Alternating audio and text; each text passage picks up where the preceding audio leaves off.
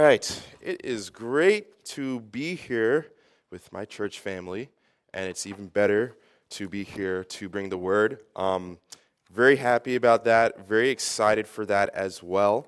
Um, and it is wonderful to see all these beautiful people.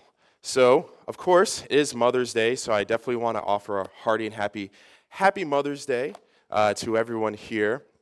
And um, our, our Mother's Day in the Richardson household started on, on a very good note. It was actually uh, a very surprising note. So, my brother is back with us, and he surprised us. We had no idea he was coming back. He came with flowers and surprised mom. She's all like, "Oh my gosh! Like, what is this? What are you doing here?" But um, it was it was very nice. So I just wanted to give him a little shout out for that. But uh, so, as um, we had said today, or as Joey had said earlier, we're going to be looking at um, God's provision. And it's going to be a whirlwind tour that we're going to be taking through the scriptures here. We're going to be in the Old Testament. And I, I have to say, I love the singing and I love um, the idea of worshiping God and, and just opening up our hearts toward Him. And what my hope is this morning is that with what we will be looking at, I want it to be an encouragement um, to everyone, not just to mothers, but, but to everybody here. And so, in light of that, um, I just had some thoughts as I was like meditating on, on motherhood and, and those different things. Um, it's just a really special way to show forth the glory of God. Um, even as I think, you know, with my own childhood and, and my mom raising me and, and what mothers do for their children, uh, she's been a huge, monumental influence in my life um, even in terms of who I am, you know, as a person, who I am as a man, uh, my spiritual walk. Um, my mom, she spent time with all of us, teaching us and encouraging us in the things of the Lord, right? So, so mothers, you you have a huge and a powerful sway in your homes and, and in that life. And so I want to definitely highlight that, that it really is a sacred duty. Motherhood is, is a sacred duty, and it's a very unique way in showing forth the glory of God. Um, and the other thing, of course, I wanted to also acknowledge and address too is I definitely know that for, for some of us, or for many people, Mother's Day can be a very difficult time as well.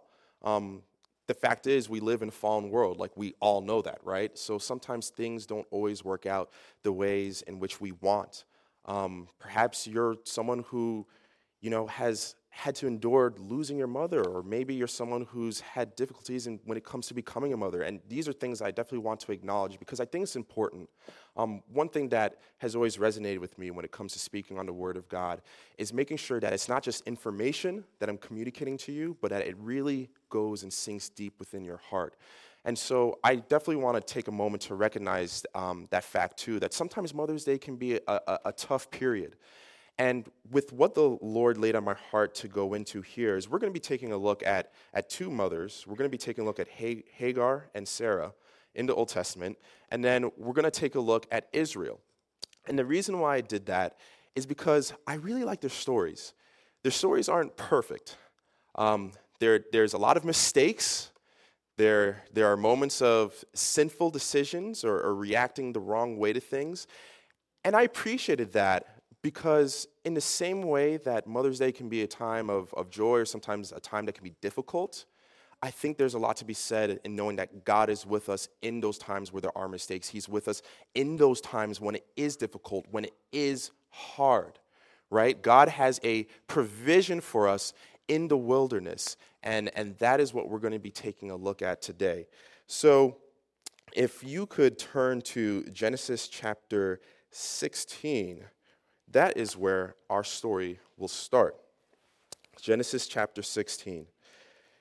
And so I have two ways in which we're going to be looking at this. And, and like I said, it's going to be a whirlwind tour through the scriptures. So the first is looking at how God provides for mothers um, in the way he cared for these two women with their children. But at the same time, as I mentioned before, these two women have a wilderness experience, a wilderness connection in which God provided for them in that wilderness experience. And we see that that is related as well to when Israel was in the wilderness, God's people, when they were traveling to the promised land. So this is really a, message where, like, Mother's Day is kind of like the introduction, but it really sets up for like everybody. So this is really a message for everyone here. If you're wondering how does God provide for me in the wilderness? How can I trust him in the wilderness? What do I do when it's when it's hard? What do I do when I'm hungry? This message is for you, and that is my my my hope and my prayer here. So I just want to open up in a word of prayer before we get into this. Dear Heavenly Father, I just thank you, Lord, so much for your word, and I thank you so much for your kindness and for your goodness toward us. Um, you are absolutely amazing, Lord, and you are absolutely uh, incredible and patient. I thank you for sustaining me through this week as I was just preparing this message and just all the things that are happening that you just kept me going. Um, and Lord, I pray for everyone here. I pray for people where this is a, a really happy and exciting day. I pray for people where this could be um, a difficult day for whatever reason, Lord. Um, and I pray that we would all be encouraged. I pray, Lord, that we would all be strengthened mothers, women, men, children, everybody. And I ask, Father God, that you would use this message to uh, just continually soften our hearts and help us to trust you. And so bless these words in Jesus' name. Amen. Amen. Okay. So, as I said before, we, we are in Genesis chapter 16, and we're going to be flying through some verses here. So, our story will start with a word. We'll start with a Hebrew word, and that Hebrew word is midbar. So, midbar is, is Hebrew for wilderness. And the first time this word occurs in the scriptures is in relation to the story of Hagar and her son Ishmael and when they were in the wilderness and how God provided for them through that experience. So, looking here at Genesis chapter 16, it opens up talking about Sarai and Abram. And so it says and notes here that Sarai, Abram's wife, bore him no children. And as we know the story goes, unfortunately, uh, she couldn't have children up until this point. But she had an Egyptian maidservant whose name was Hagar. So Sarai says to Abraham, See now, the Lord has restrained me from bearing children. Please go into my maid, perhaps I shall obtain children by her. And Abram heeded the voice of Sarai. Then Sarai, Abram's wife, took Hagar, her maid, the Egyptian, and gave her to her husband, Abram, to be his wife. After Abram had dwelt ten years in the land of Canaan. So he went into Hagar, and she conceived. And when she saw that she had conceived, her mistress became despised in her eyes. All right. So, so right there, we see this, this setup, all right? And a lot of us are very familiar with the story of Abram, who becomes Abraham, right? He is the father of Israel. And we know that God had given him a promise. He was in his own territory, his own land, and the Lord basically told him, hey, get up, go to a country I'm going to tell you about, and I am going to make you into a great nation. I'm going to give you a promise, and all the people of the earth, the entire world, is going to be blessed through you, through this promise. But of course, as we know, there's one simple problem Abraham and Sarah do not have children, and Sarah can't have children. So then there's this question of how is God going to provide for this? Which leads us to Genesis 16. It has been a few years since God has made this promise, and they still don't have any children. And so Sarai tells Abram, well, you know, I have one of my maidservants here, Hagar from Egypt. Um, I'm going to give her to you, and I want you to have children through her. And then what we'll do is that child will be considered a child between myself and you, and that will be our heir. That this is how God is going to fulfill the promise, right?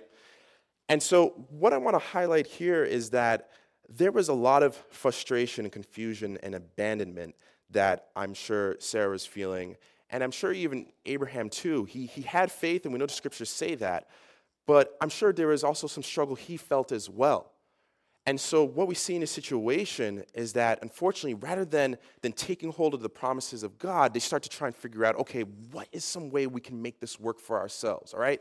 Like, I know God said we're going to have a son. How is this going to happen? Okay, may, maybe this is the way we can, we can do this. Um, and we see right now, right here, that this wilderness story actually starts off on, on, a, on a foot of failing to fully believe the promises of God. But we're going to see how this is actually a setup for God to display his providence and his provision in a really mighty way that goes on for, for centuries, really. So, so what happens here in verse 5 is that Sarai says to Abram, My wrong be upon you. I gave my maid into your embrace, and when she saw that she had conceived, I became despised in her eyes. The Lord judge between you and me. So Abram said to Sarai, Indeed, your maid is in your hand. Do to her as you please. And when Sarai dealt harshly with her, she fled from her presence. So we see here that Abram feels like he's stuck between a rock and a hard place, and he says, Okay, just, just do whatever you want with her. And so as a result, Sarai treats her harshly. There's conflict between these two women, and, and Hagar flees into the wilderness to escape this. So, a very interesting thing about this uh, fleeing into the wilderness. So, so, for those of you who don't know, I'm an engineer, so I really like math, or at least I kind of like it because it helps me create. So, a lot of times, when I'm into scriptures and I'm reading things, I like to dig into the data a little bit, you know, it helps me get a, a, deeper understanding about what's going on um, in the story, right? So I said to myself, okay, if she fled into the wilderness, like, how would that journey be? Like, what, what are the distances to expect and everything like that? So I did a little math, right? Um, opened up nice uh, Google Maps here, and if you took like a straight line from where they were staying at, which was currently um, at the time Hebron, and most likely, she was making a path back to Egypt. Uh, the part that she had stopped at, which is the Shur Spring, as it says here in verse 7, that's about a 255 mile journey, just to give you an idea of what's going on here. All right? Um, so she, she, she traveled a lot. She traveled a lot, to say, say the least. Um, and you can imagine, she is out here in the wilderness. She is pregnant. She's in distress. And we have here that the Lord uh, meets her in a very special way as she's in the wilderness. And so it says that the angel of the Lord in verse 7 found her by a spring of water in the wilderness, by the spring on the way to a Shur. And he said to her, Hagar, Sarai's maid, where have you come from and where are you going? She said, I am fleeing from the presence of my mistress Sarai. And the angel of the Lord said to her, Return to your mistress and submit yourself under her hand. Then the angel of the Lord said to her, I will multiply your descendants exceedingly, so that they shall not be counted for multitude. And the angel of the Lord said to her, Behold, you are with child, and you shall bear a son. You shall call his name Ishmael, because the Lord has heard your affliction. He shall be a wild man his hand shall be against every man, and every man's hand against him, and he shall dwell in the presence of all his brethren. Then she called the name of the Lord who spoke to her, You are the God who sees, which is El Roi. For she said, I have also seen him who sees me. Therefore, the well was called Beer Lahai Roi. Observe it, it is between Kadesh and Bered. So Hagar bore Abram a son and Abram named his son, whom Hagar bore, Ishmael. Abram was 86 years old when Hagar bore Ishmael to Abram. So I want to take a look here at this wilderness experience in how God met Hagar. And the first point I want to mention here is that God found her. Now, now when we see that in the scriptures, does it mean God had lost sight of her and he's like, oh, Hagar, where'd you go? What, what? Not something like that, no. But what the, what the author is trying to communicate here is God had a vested interest in looking for her. God was seeking her out in his heart. He said, I want to find her. I want to communicate with her. I want to connect with her. And that's what's happening right here. And then we see that God talks to her. And once again, he asks Hagar, uh, Where have you come from and where are you going? And we know this is God. We, we know he already knows this information, right? You look in the Psalms, and it even says that you know, the Lord knows every word and every thought that is on your heart before you even are aware of it, right? So before you even thinking about what you want to eat for tomorrow, like God already knows what it's going to be. Like, I don't even know what I want to eat for tomorrow, really, but God already knows what it is, right? So, so God knows what's happening here. But why does He ask her?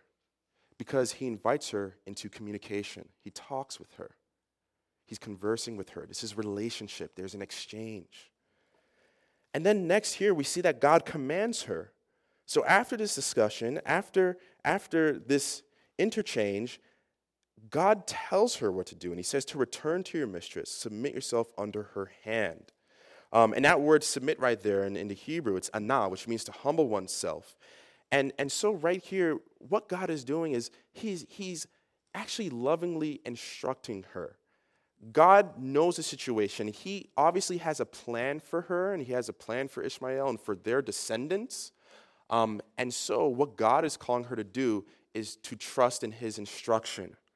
And I think that's really important because we have to remember that, that the Lord um, is a Lord who gives us instruction um, out of his wisdom and out of his love. He, God, God is not merely a God of, of doctrine and theology, and I know in our circles we, we can be very big on that, but he's also a God of practicality. Um, in youth group, we were going through the book of, um, not Philippians, um, actually, yeah, no, of Philippians. And so right now, one of the things that we're talking about is um, practical advice with one of our lessons. And so I think it's so important for us as believers to, to recognize the ways in which God is calling us to practically do something. Um, a lot of times, I, I'm able to recognize the voice of the Lord in my own life when He's instructing me on something because it'll, it'll be specific. Um, God wants you to know His will, God wants you to know the things that He requires of you. And practicality is very necessary.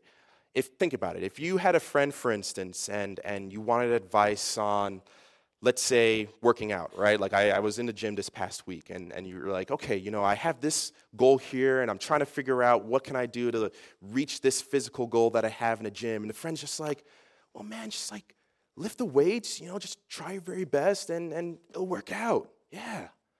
Is that very practical advice? Is it very specific? No, not helpful at all. Um, but now if the same friend said, hey, when you go, like you, you want to make sure that you really squeeze at the top of your, your bicep curl, you know, hold it for a couple seconds or so, and then you want to go down for another five seconds, really, really work out the muscle, work out all those fibers there. Then you kind of get an idea, okay, here are some practical steps with, with what I need to do, right? So, so God gives her something practical to follow up on. But then also here, the last point is that God promises to her, right? So God doesn't merely tell her all of these things to do. God isn't simply talking to her idly, but he makes a promise to her and he tells her what the future of her son is going to be. He tells her, um, essentially, you're going to be okay. That's what he's saying, right? You will be fine. You will survive this. And so these are all things here that for us as believers we can also take as well, and how God communicates to us when we are in the wilderness. So now, Let's fast forward to chapter 21. We're going to be moving a few years forward in the timeline here. So, Ishmael is born, and he is not a baby at this point. Um, he's actually about 13 or 14 years old. All right, so, so he's growing up. Uh, he is Abraham's only child, his only son. So I'm sure right now in the tribe and in, in the group that they have there, uh, he has a lot of attention and he is in a place of esteem, so to speak, right? Because right now he is the only son of Abraham and he is the firstborn. But things are, are changing.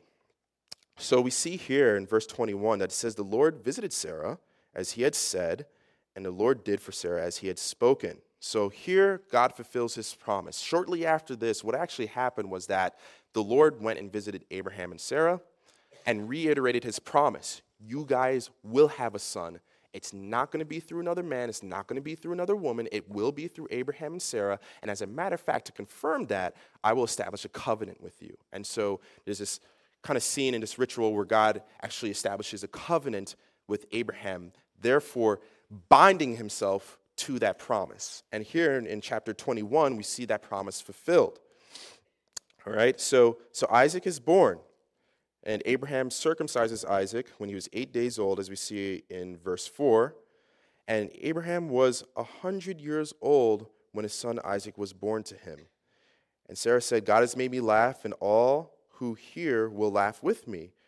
She also said, Who would have said to Abraham that Sarah would nurse children? For I have borne him a son in his old age. And so we see here uh, Sarah, you know, her, her desire for motherhood and this, this longing here is met, and, and God provides for her in a very powerful way.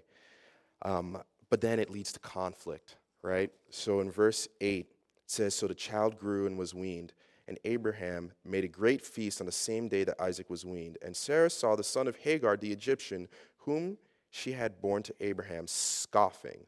Therefore she said to Abraham, Cast out this bondwoman and her son, for the son of this bondwoman shall not be heir with my son, namely Isaac. So, I tried to figure out what would be a great analogy to emphasize the displeasure of this moment. Um, let's add some historical context here, okay? So, having a feast or celebration when a child was weaned was a, a regular thing um, in the ancient culture, and it was a celebration that the child essentially had moved past the point when he was dependent solely on his mother for sustenance. He could now have food and stuff like that. So it was a celebration of growing and maturing, but also survival, right? So this, this was a very uh, important celebration. And, and the analogy, at least the best one that I could think of, that could emphasize the severity of Ishmael scoffing at Isaac in the situation. Uh, uh, imagine if you're at a wedding, right? And, and you know this couple here, you know, they've gone through so much and God has finally brought them together and, and, and they're, you know, going to be married and it's a great, wonderful time. And imagine someone stands up, like right in the middle of the ceremony, and just starts like insulting the bride, like saying like all this like really horrible stuff. Like everyone would be horrified, right? You, you would be absolutely like, oh my gosh. So what, what's happening here? It's kind of like that. It's kind of like that. It's, it's really bad what Ishmael is doing here. Um, and so Sarah sees that and she says, That's it. I want them out. I don't care what happens to them. I want them gone. Kick them out. She's not going to be around me, and her son's not going to share in my inherit in the inheritance with Isaac. They're gone. And, and once again, as I was saying before, you see uh, uh, um, a, a, lot of, a lot of fear, you know, a lot of sin, a lot of selfishness, a lot of responding in the wrong ways to things. Um, and by extension, even though it says Ishmael was scoffing, I'm pretty sure Hagar also had something to do with this as well, just judging by the context and the previous conflicts that they had. And, and we see here that this is a, a, um, a situation where two mothers both of them, in their own ways, are struggling to trust the promises of God, right? If Hagar's trusting God, she, she would not be allowing this contempt towards Sarah. You know, she would understand, okay, like God will take care of me, He will take care of my son. And, and if Sarah's trusting the promises of God, she wouldn't be reacting so harshly to Hagar because she would understand, like, I don't have to force my hand. I don't have to be harsh to her. God promised me something, it's going to come to pass. Right? So we see here there's, there's a lot of friction, and it's really unfortunate. Um, and so as a result, uh, Abraham is very distraught, but God tells him, listen, listen to Sarah on this one. She said, send them away, send them away. And so Abraham has faith and he, he listens to the Lord. And so once again, Hagar is in the wilderness for the second time um, but this time with her 14 year old son. And we see here later on in verse 21 that um, in verse 16, they had run out of water. Then she went and sat down across from him at a distance, about a bow shot away. For she said to herself, Let me not see the death of the boy. So she sat opposite to him and lifted up her voice and wept. And God heard the voice of the lad, and the angel of the Lord and the angel of God called to Hagar out of heaven and said to her, What ails you, Hagar? Fear not for God has heard the voice of the lad where he is. Arise, lift up the lad, and hold him with your hand, for I will make him a great nation. Then God opened her eyes, and she saw a well of water. And she went and filled the skin with water, and gave the lad a drink. So God was with the lad, and he grew and dwelt in the wilderness, and became an archer. And he dwelt in the wilderness of Paran. And his mother took a wife for him in the land of Egypt. So, once again, the Lord meets her in this wilderness experience.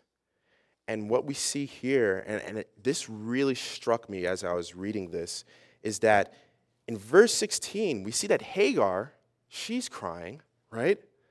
But we also note too that, that in verse 17, Ishmael, 14 year old Ishmael, is crying as well. And how do we know that? Well, it says, God heard the voice of the lad. And I said to myself, that's really interesting.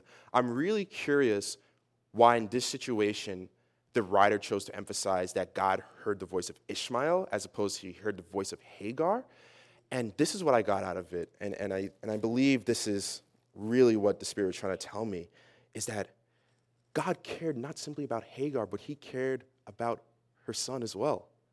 You know, he, he cared about the child and he cared about the love she had for the child. And so not only is he responding to her, but, but God is specifically also responding to Ishmael in this moment. And we see his, his wonderful care and his provision. And he reminds her of the promise that I'm going to make Ishmael a great nation. And what does that imply? Well, it implies obviously that they're going to survive, but not simply that they're going to survive, but that they're going to thrive, right?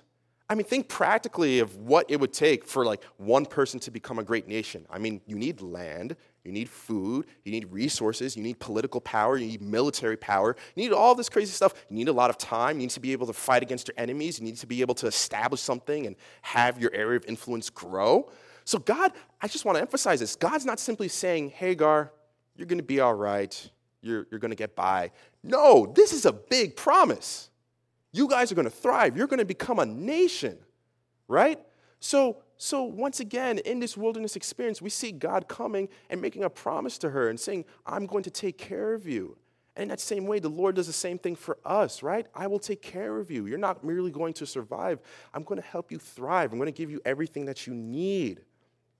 And so, the, um, the aftermath of this story here is that what happens, uh, what God said, uh, comes true, and it happens. Uh, Ishmael, he, he grows up, he has his wife, he has 12 sons. Later on, we see in Genesis, and each of those 12 sons become a, a, a, a patriarch of, of one of the tribes of the Ishmaelites. And actually, what's very interesting too is that later on, Ishmael and Isaac, right, the two brothers who were in conflict, they actually come back together to bury Abraham later on in Genesis. Um, and Ishmael lives to be 137 years old. So everything that God said came to pass, right? So now we're going to take a, a, turn as we get to the last part of, of this message here, and we're going to focus on uh, Isaac's descendants now, right? So we focus on the story of Ishmael, we focused on Hagar, their experience in the wilderness. Now we're going to look at the children of Israel, Isaac's descendants, and they also have a wilderness experience as well too. So the second time, our, our word, right, midbar, which means wilderness in Hebrew, the second time this word appears in a really big way is dealing with the children of Israel and their experience in the wilderness. So um, let's, uh, we're going to skip through Exodus a little bit and then we're going to land in Numbers. But in Exodus, we see that uh, many years have passed, all right? Um, about 400 years or so from, um, from Jacob. And what has happened is Israel has now become a great nation, right? Similarly, as, as God blessed Ishmael and they became a great nation, God blessed Abraham, Isaac, and Jacob.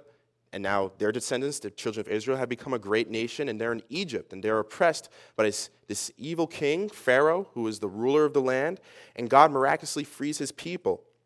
Now, what's very interesting about the, um, the context of how Israel got sent into the wilderness is that for them, at first, it was supposed to be strictly a journey to the promised land. So remember, once again, God gave Abraham a promise. This whole idea of this wilderness experience and being provided for in the wilderness starts with Abraham. All right, so he gives Abraham a promise you're going to have a great nation. I'm going to give you all this land for this nation. And so, centuries later, when Abraham's descendants are numerous, God says it's time to come up out of Egypt head back to where your ancestors were. It's time to reclaim that land. So they were going back into the wilderness, back into Midbar, to claim this promise. Um, but things don't go as well as they should have gone. But God was still faithful, and we're going to look at that briefly, right? So in Exodus fa- chapter 15, uh, after Israel leaves Egypt, uh, there is a lot of complaining that starts here. And we're going to breeze very quickly through this, so you don't necessarily have to turn to all of this. But if you're taking notes, you can write them down. But in Exodus 15, uh, we see Israel complaining about lack of water in the wilderness. And so God doesn't say anything as far as the text shows about uh, their complaining. What he simply does is there's a spring nearby. He tells Moses, hey, like take this piece of wood and toss into the spring because the water was, was um, poisonous. It wasn't good for drinking. And miraculously, the spring becomes uh, drinkable uh, for the people. And so he provides water for them there. Then in Exodus 16, the people are hungry, and then their complaining gets worse, right? So remember, they were in Egypt, they were oppressed. They, they were being tortured there with labor. And you want to know how bad the complaining got here? They start to say stuff like, you know what? I wish God killed us back in Egypt. Why did he bring us out here? Why did he bring us into the wilderness just for us to go hungry, just for us to have uh, well, nothing, for us to starve? In Egypt, at least we had shelter, at least we had food, at least we had all these things. Why did he even bring us out here? You know, I just wish God killed us back in Egypt. That's what they said. That's what they said after seeing all the ways in which God provided them. That's pretty bad, right? Um, and yet, God doesn't say anything. And, and, instead, what he does in Exodus 16 is he gives them quail later on that evening. And then for the rest of the time afterwards, that's when he started the manna that would come in the morning. And the people would gather it and they would bake it into bread and different loaves and things like that. Um, and then in Exodus 17, the people complain about water again. And then this time, they're practically ready to stone Moses. And so God provides water from a rock miraculously. He tells Moses, hey, there's a rock nearby, strike it and I'm going to give them water. And then, on top of that, in verse 17 later on, the Amalekites, another uh, group of people there, go to attack Israel, and God miraculously uh, delivers them and gives them victory to overpower their enemies there. So here's where things start to reach a breaking point. Um, Israel, in Exodus 19, they meet God at Mount Sinai in their journey in the wilderness, right? And so here on Mount Sinai, God tells Moses, Prepare the people. I'm going to meet with them the next day, and we're going to establish a covenant, uh, basically an agreement, right? This is, this is going to be a, a, a, a cultural, uh, legal, spiritual contract. Here's what I will do for you in the promises and purposes I have, and here's expectation, people, that I want you to fulfill. And so it is a crazy scene. They're there standing before the mountain. Um, there's lightning, there's fire. The glory of God is manifesting, and it's, it's really bright, and it's actually extremely intimidating. Like, imagine standing like right in front of uh, an exploding volcano or something like that. It's, it's, it's crazy, all right? Um, interesting details about that, actually, too. If you read in Hebrews, where it talks about the people standing before the mountain, you don't see it in, in uh, Exodus, but Moses actually made a comment, like, I'm shaking in my boots because it was so scary. And the people even said, Hey, Moses, just like you talk to God and then tell us what God said, because when God speaks, it's way too scary. Because the scriptures even say, like, when God spoke, like, things would shake. Like, that's how much power was coming out of that moment, right? Um, and so, what we see is that Mo- Moses goes up to the mountain to receive the law from God. So, God's providing, um, once again, these commandments. Here's how I want you to be in the wilderness. And while he's doing that, and here's the insane thing about it, okay? Think about all the things that the Lord has done for them up to this point. Think about how God is manifesting his glory right now while Moses is on the mountain the people get nervous, their faith falters, and they say, you know what? Moses has been gone a long time because he was up there for about 40 days and 40 nights. They say, I don't know what happened to him. And I don't know, quite frankly, what happened to God. So, you know what? Let's take our gold, let's melt it, we'll make a golden calf, and we'll worship it. And we'll say, This is what brought us out of Egypt. It's insanity, right? It's complete insanity. And the one thing that I never noticed until I studied this, this deeply here is this is when God, and rightfully so, it's sad, but rightfully so, this is when God starts to say, okay, enough is enough.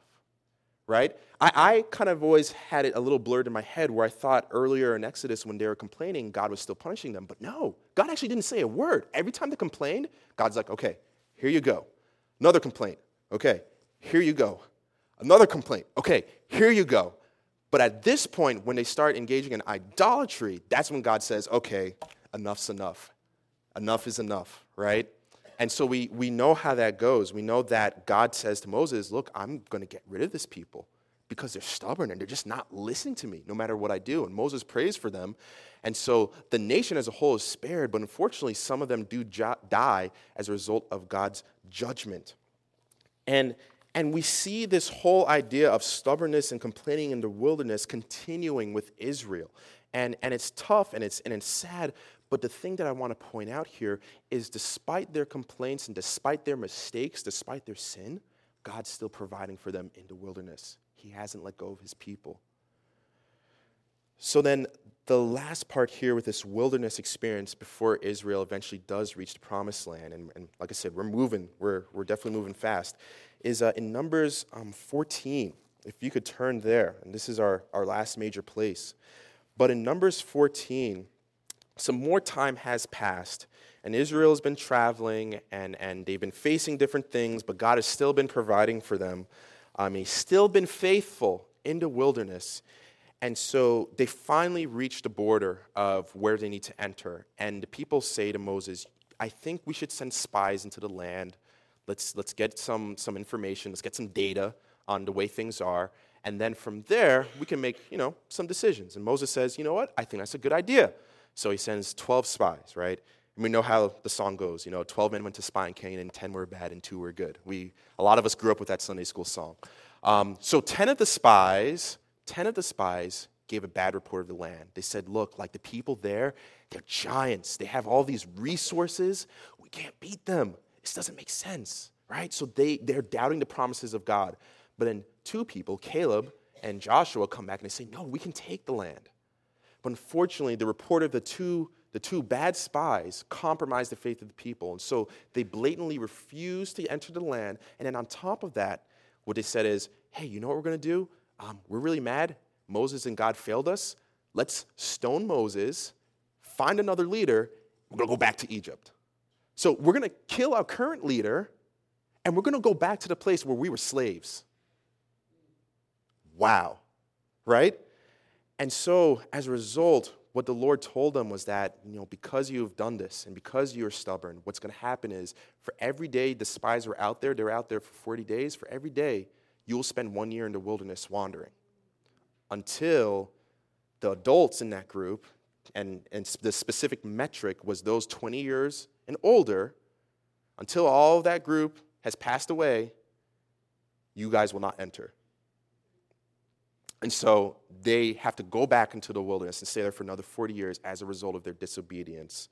Um, and, and as the scriptures go, as we read through Numbers, despite their disobedience, God amazingly continues to provide and He continues to sustain them and He continues to uplift them. Um, there was more complaining. Uh, they faced several battles. They faced fighting the, the, one of the kings of the uh, Canaanites. They faced fighting an Amorite king, fighting uh, some of the Midianite kings. And every single time, God gave them the victory. The, this is a small nomadic group of people, right? that they, they don't have an established territory, fighting up against other kingdoms who've been established in the land, and they are beating them. Like that's supernatural. That was God's provision, his providence right there. And even Moses, in his last words to the people in Deuteronomy, he tells them as a summary. And, and this in, in Deuteronomy chapter 8 and verse and chapter 32, this is 40 years later when the people are finally ready to enter the land, and Moses is giving his last words, saying, Hey, like this is a summary of everything you guys went through. He says, Look at God's faithfulness. You know, he tells them um, in chapter 8 that your clothing didn't even wear out on you and your feet didn't swell these 40 years. So even though they're in the midst of a, of a punishment, God still sustained them, even supernaturally. And he, and he goes through and he has like these wonderful poems where he talks about how God provided for them. And in Deuteronomy 32 10 through 12, he says, He, being the Lord, found him, being Israel, in a desert land and in the wasteland, a howling wilderness. He encircled him, he instructed him, he kept him as the apple of his eye. As an eagle stirs up its nest, hovers over its young, spreading its wings, taking them up, carrying them on its wings, so the Lord led him.